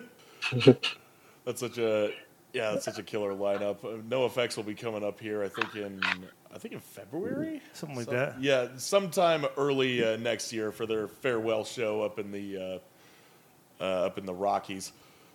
Yeah, I mean I've seen NOFX uh, three times now, and uh, and every time it's been fun.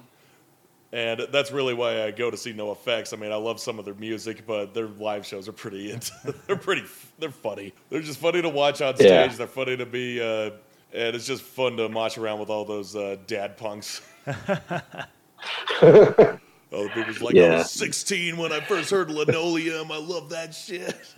yeah. yeah, those guys. That's it's funny, man. There's definitely a lot of those. It was um, what was it? So our band Split Image, um, the name actually originates from a release by a, a really popular crossover band called uh, Excel, like Microsoft Excel, and so. yeah. so uh, their first album is called uh, Split Image, and that's where our name came from. And I've seen Excel about five times.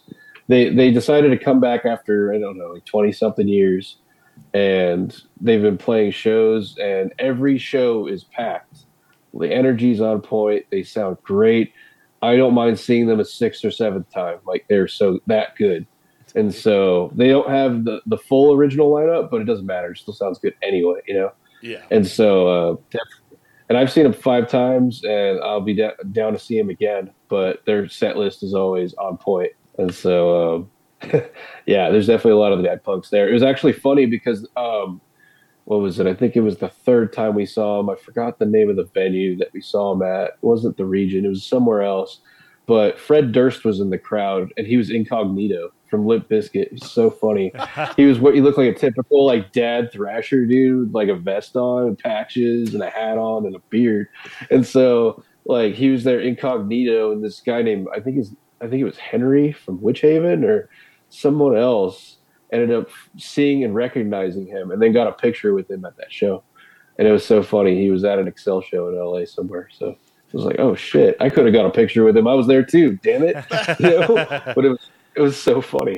That's but yeah, definitely. Uh, yeah, it's like random. Like, oh, I didn't know you it. So, but, you know, I guess Fred was a punk rocker back in the day. So, yeah, it's always one or the other.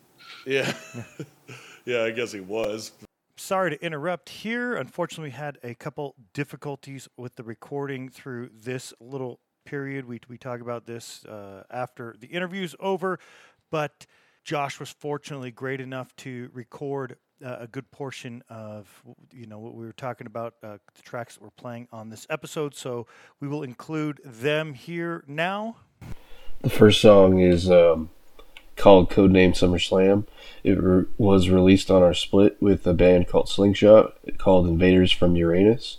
Uh, the message of that song is basically to stamp out division and those inciting division, that being the media, the biggest outlet in the world that has, I feel has the most control and influence over the masses and has been the biggest culprit, from my point of view, in um, creating and stirring division in this country. But then again, anybody, I guess you'd say, um, and that is their business. And it's got, I guess you would say, uh, Rage Against the Machine type vibes to this. And um, it was meant to be released in summer, and we did it at the tail end of summer. And then the second song is called Death Awaits, and that was our most recent release, uh, the last single we released in early November. Uh, that one goes out for uh, the All Souls Day uh, celebration uh, for those who have passed on, and it's basically like a homage to those who have lost any family members and anyone close to them, best friends, etc. That song is ba- basically about processing the grieving process, being okay with uh, death, uh, acknowledging it as a natural course, and yeah, basically coming to terms with it. And that was our most recent release. Thank you again to Josh for re-recording that for us separately, so we can include it here. And now we will join for the last little bit of the interview. I'm a movie buff, so like I kind of I'm pretty good with visual. Like I get good images and stuff, and I thought of that movie for sure when we were thinking of that too. Oh yeah, totally. So Yeah, I'm more of the yeah, I'm more of the image seeker in uh, my band. I mean, I designed our I designed our logo. It came up with like all the ideas for uh, the the single covers and uh, where I'm going to, uh, you know, the designs for shirts and everything like that. it's all yeah, yeah. The I come up with the uh, images. Uh, some of them I even had to create on my own accord. But now I have an artist uh, friend who's uh, my roommate, and she uh, she helps uh, bring things to life better than I could have. oh yeah. Yeah. It's always good to get friends in on it. It's always good to get some help too, if they, or even some more creative outlet too. Yeah. Definitely agree with that. Oh hell yeah. Uh, yeah, these are all the. I think we hit all the talking points and and then some that I wanted to cover. Uh, is is there anything that uh, that we missed that we didn't bring up that you would uh, that you would like to plug or uh, uh, sort of uh, I guess uh, give some more information on?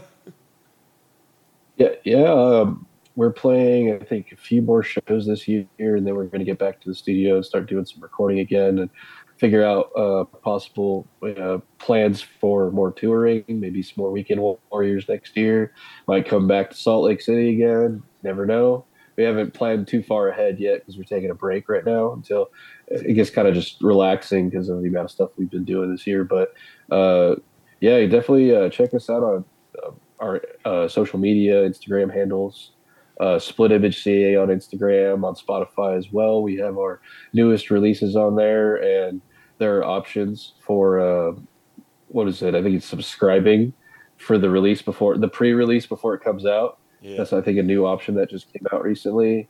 And whenever we drop new songs, that's like the setup to get the information on it when it comes out, the announcement. So, um, yeah, we plan to do that and come up with more merch. So we should have some more merch in the coming year as well. And uh, yeah, we're all on social media. We we also have a Facebook page and uh, Twitter as well. Some of the stuff's a little inactive. Some we don't really use too much. Uh, some preferred is Instagram, but uh, we have a Bandcamp as well. And uh, yeah, we're on all the streaming platforms on YouTube as well. Um, I was definitely happy to be on here when you caught me in the the Beehive, and I got to talk to you. It was funny because I was talking to Ari, and Ari's like, "Hey, I knew that you guys would hit it off." And I Yeah. was like, "Oh, that's funny. It's funny how you try to play matchmaker here. I'm definitely having a good time right now. definitely having a good conversation with you right now, and I had a good conversation with him too. But uh, you know, I was like, "Oh, hell yeah, I was sick." And then when you told me you were like, "Oh yeah, we were supposed to play together," I was like, "Thank you for showing up, man. I appreciate that." Because I wanted to play, and I'm happy that you came to watch us. you know, the support and a lot. You know, we're appreciative of all the fans and everybody that I get to talk to in person. You know what I mean? Like, definitely it was awesome talking to you, meeting you there. You know, if we didn't have to leave, we probably would have kept talking for a while longer. yeah, Maybe we got a drink or something, maybe some more food or something. But you know, definitely we welcome it. You know, we're happy to happy to be here and do what we're doing. I definitely like to come back here again and do this. This is fun. Fuck yeah, we'd love to have you back. Uh, real quick, uh, uh, you want to plug those Yeah. uh, shows that you have coming up? Yeah, give me one second. Uh, I think the upcoming show, I believe it's, I think the week after next week on the 7th. The 7th, I believe, is in Hemet, and we're playing with a band called VMFS. I forget the name of the venue, but I could send you the flyer, or, or I, I can post the flyers or send them to you. But um, and then the next one after that, I believe it's the 16th. I could be wrong there.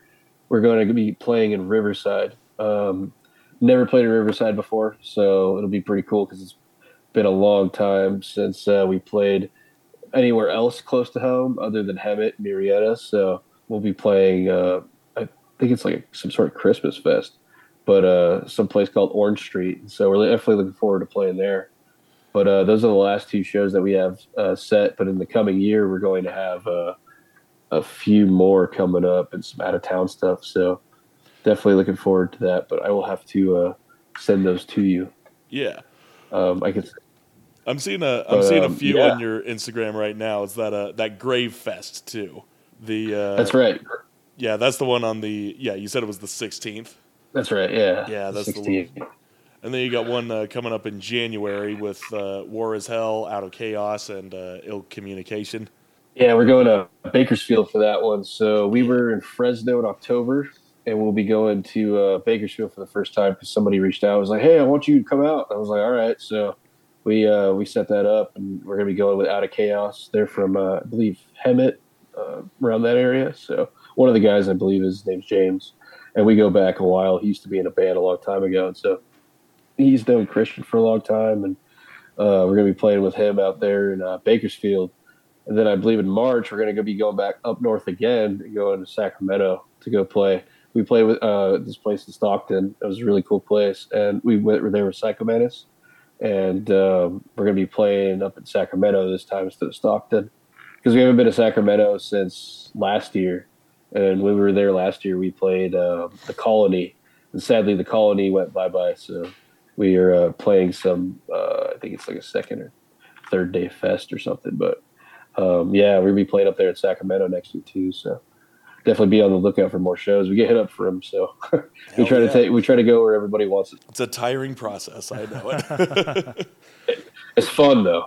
It's definitely a blast. The traveling's fun too. yes, it is. As arduous as it can be, it's still. Uh, I would say it's worth it. Right. Well, thank you so much, Absolutely. Josh, uh, once again for uh, coming on to the show. We, we love talking with you. We love your band, love your music, and uh, yeah, we look forward to see what you got in the future. But Definitely, it was nice speaking to both of you. I was happy to be here. Uh, definitely like to come back again, and uh, definitely look forward to playing together. fuck yeah, we'll welcome that with open arms. Here's Absolutely. fuck yeah, thanks again, man. Here's some more uh, split image music.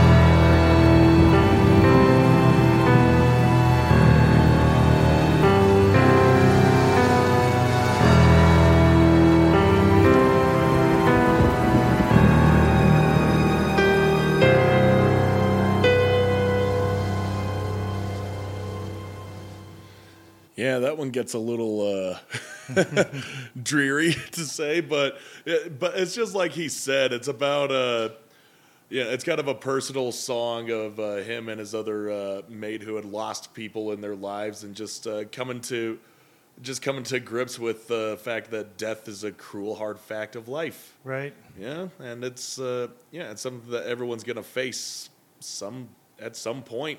Yeah. Yeah, once you're in it, there's only one way out, bud. Sorry. uh, but yeah, that was that was a great interview having with uh, having with Josh. He was a yeah great guy, full of a great intellect, and giving us a lot of uh, a pretty detailed summary on Split Image. Loved it. And yeah, can't wait to hear what uh, I, I can't wait to hear what they got in the uh, future, especially with that uh, concept album Right. of the Seven Deadly Sins. Yeah. That's going to be great.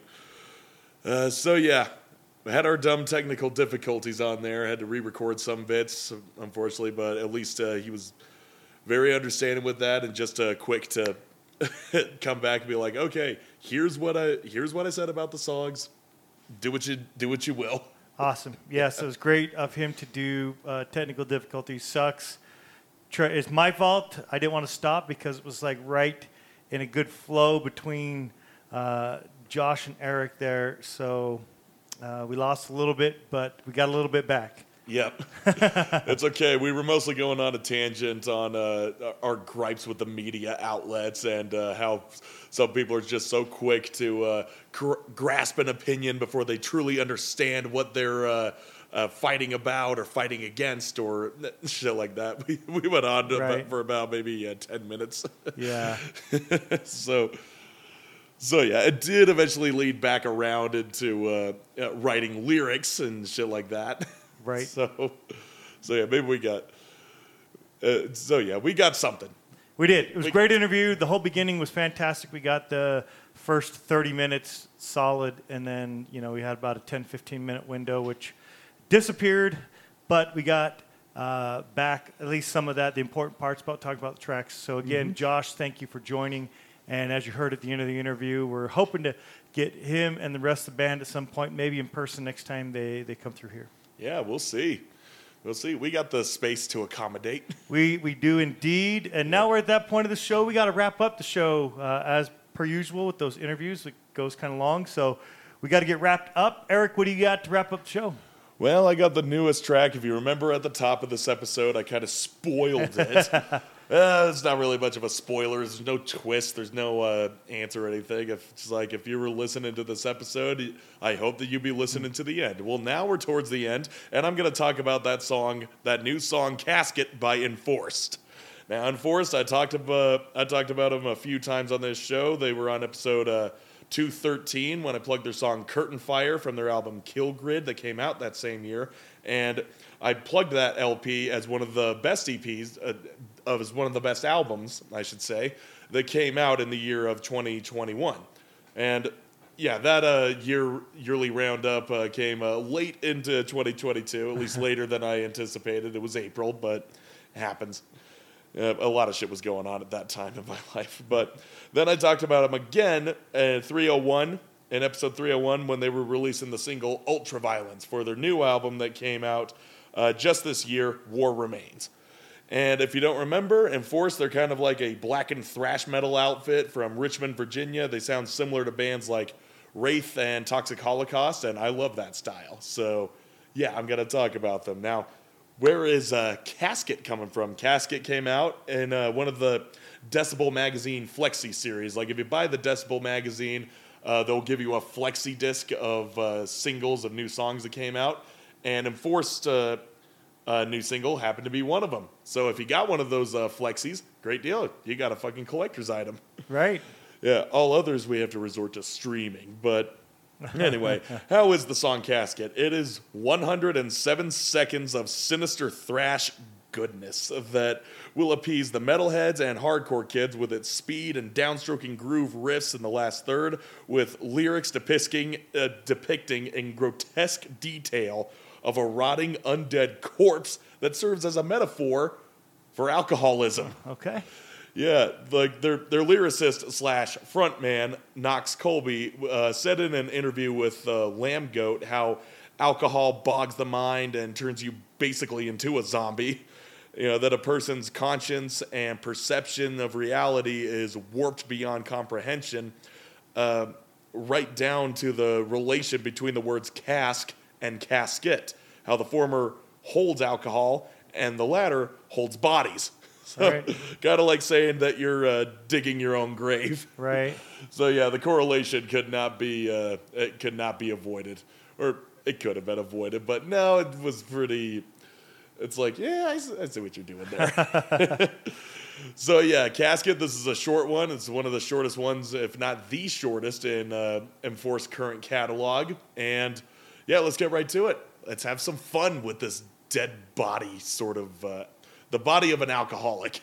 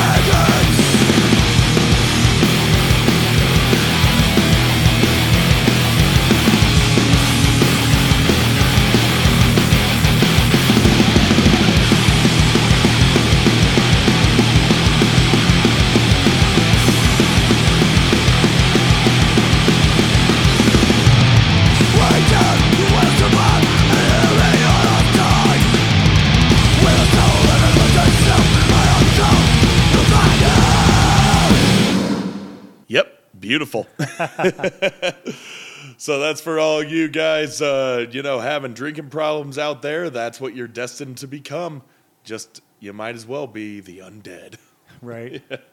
Like I never thought that I would. Uh, yeah, the lyrics on here they were pretty opaque. I was. Uh, I was just trying to grasp the concept of all these lyrics. I'm like, is this, uh, you know, you're getting tortured by a bunch of bodies? Are you in a casket? You're, are you buried alive? or are you a zombie? And it wasn't until I found that interview that I was like, okay, now it makes sense. I go back and listen. Okay, there's all the metaphors. Just, uh, okay. Thank you for clarifying, Knox. nice. But yeah, Enforce they've been uh, they've been kicking ass ever since they fucking came out. Ever since, uh, and yeah, they're they're still doing it, fresh off the heels of their new album, and they still have some more to say. Nice. Fucking love that. So so yeah, that about does it for Enforced for now. All right, I've got Lynch Mob. They were shared with us through Curtain Call Promotions, and uh, it is that Lynch Mob, yes, the one that formed in '89 when the not frontman because he plays guitar, he doesn't sing in the band, but George Lynch, that's who the band's named after, Lynch Mob. When he left Dokken in 1989, that's when this band formed. I would say from back in the 80, late 80s, obviously, and then early 90s. Their most infamous track would probably be that Wicked Sensation track. Uh, so maybe you've heard of that if you're into hair metal, glam rock, or whatever. I mean, these guys were kind of Yeah. the guys that maybe were at the tail end, so less of the makeup and the teased hair, but still probably long hair and stuff, but kind of fits in that vein of music. Uh, they released their eighth studio album on October 20th of this year, and again, shared through Curtain Call Promotions. To us, off of that release, Babylon is the track Time After Time. We're going to listen to that now. Here goes.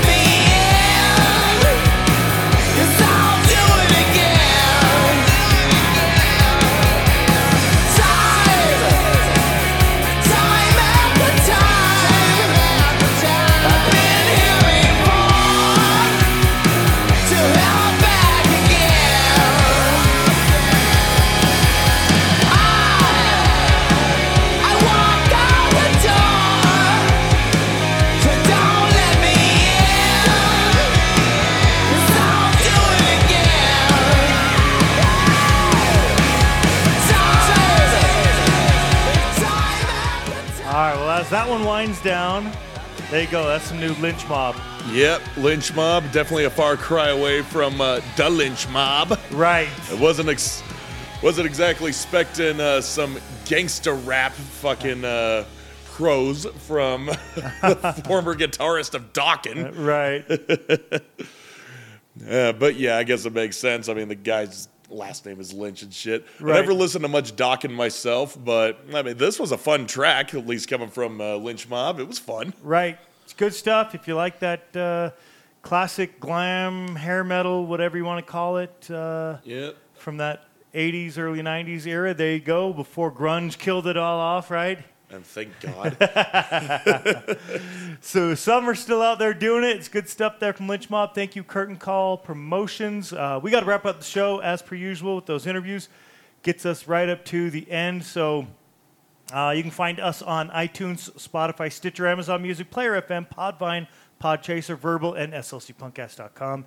You can find all the bands on Instagram at Rank and Vile Grind, at Creeping Tide, at Amusement PDX, at Cancer Christ underscore official, at Sidewalk Celebrity KC, at Gold Blade Band, at Bouncing Souls NJ, at Split Image CA, at Enforcer, or, sorry, at Enforced RVA, and the shows at SLC Punkcast. Eric, where can we find you? You can find me on Instagram at scaryuncle underscore Eric underscore SLC. You can find my bands Anonymous and Apathetics on Instagram, respectively, at anonymous underscore band official and at the Apathetics SLC. And you can find us on Facebook at Anonymous Band SLC and at the Apathetics. And listen to our music on Bandcamp at anonymousslc.bandcamp.com and at The theapathetics.bandcamp.com. Also, if you follow us on our social medias, Apathetics' first interview just went live th- uh, via the Slug Soundwaves podcast. There will be a link to that in the bio, also in my bio as well, so you can check that out.